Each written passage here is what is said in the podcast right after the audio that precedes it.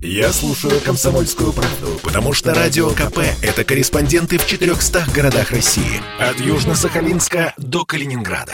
Я слушаю Радио КП и тебе рекомендую. Как дела, Россия? Ватсап-страна! Итак, продолжается прямой эфир «Радио Комсомольская правда». Меня зовут Михаил Антонов. Здравствуйте. Важная оперативная информация. То, что происходит в мире, то, что обсуждается на данный момент. И мы с вами сейчас отправимся в Афганистан, где продолжается эвакуация, потому что с, после тридцать первого августа аэропорт Кабула перейдет под контроль движения «Талибан», запрещенной в России организации. Посол России в Кабуле Дмитрий Жирнов рассказал, как проходит эвакуация российских россиян из Афганистана. Он отметил, что из-за дезорганизации аэропорта пришлось спланировать большую операцию. Но, тем не менее, что будет после тридцать первого августа, когда Кабул перейдет под контроль, аэропорт Кабула перейдет под контроль талибов, об этом Елена Супонина, востоковед и политолог в нашем эфире. Елена Владимировна, здравствуйте. Добрый день. Вы считаете, что, в общем-то, все успеют и уложатся в срок? Это в большей степени, наверное, американцев касается?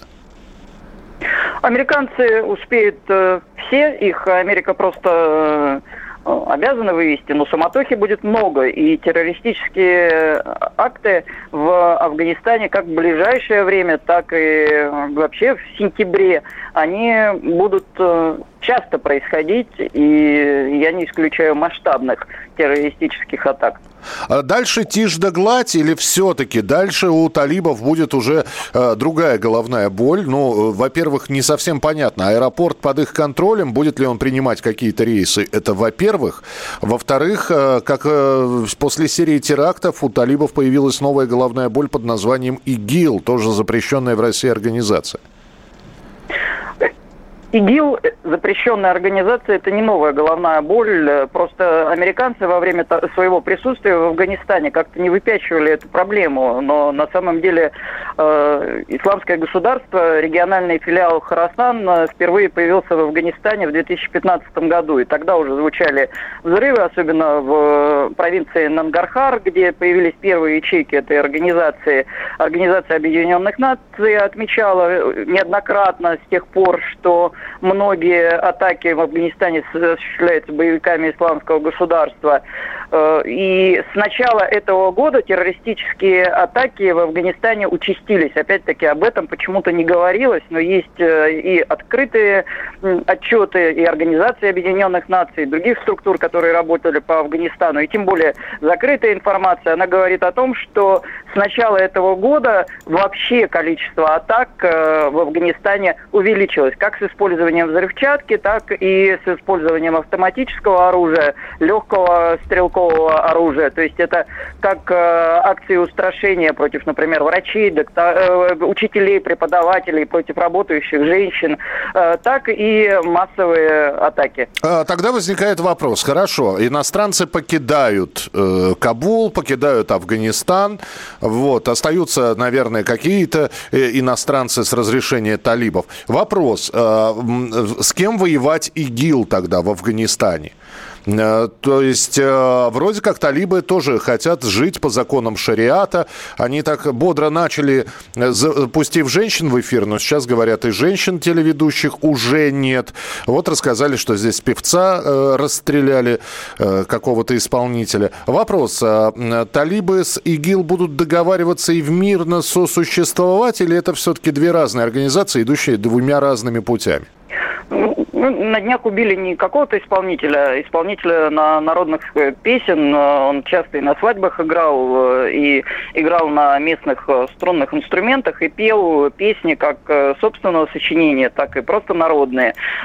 Пел и на политические темы, и талибов критиковал, но не до такой степени, чтобы убивать за это. Но в Афганистане уже шла война всех против всех, а сейчас мы увидим новый виток этой войны. Вообще талибы тоже запрещенная организация. ситуации. И э, ну, рисовать из них э, меньшее зло, я бы сказала, что это очень опрометчиво, либо очень э, оптимистично. Но в любом случае э, боевики Исламского государства, другой запрещенной э, группировки, для них уже за последние шесть лет стали кромниками. Дело в том, что они в свое время не поделили финансовые потоки.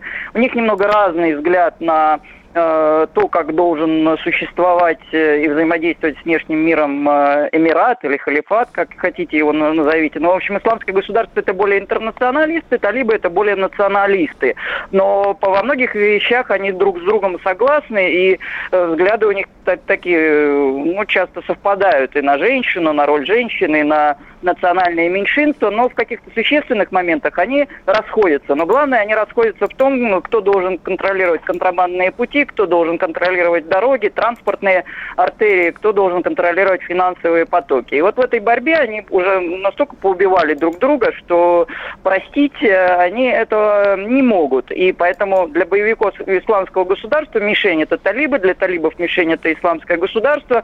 Кроме того, не все иностранцы уедут, какие-то там остаются, и дипломатические миссии, есть иностранцы, а также есть люди, которые, ну, как вот тот певец, да, пел там себе чего-то, но не понравилось, убили. А есть еще врачи, преподаватели, женщины, которые могут забыть там лицо, оголить, если э, лицо прикрыть, оголят э, там голову, да, угу. Простоволосые ходят, их тоже можно наказать. Ну, вообще, э, боевики Исламского государства в Афганистане даже на национальные меньшинства э, нападали так, что ну, просто э, вот в две тысячи девятнадцатом году у них смертник был, был отправлен на свадьбу, э, свадьбу шиитов в Кабуле, там э, более восемьдесят человек э, погибло, и жених и невеста до сих пор не могут понять, почему пришли именно на их свадьбу.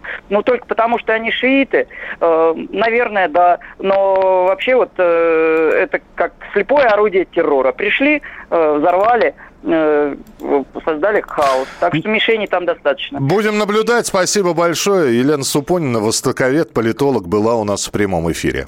Как дела, Россия? WhatsApp страна.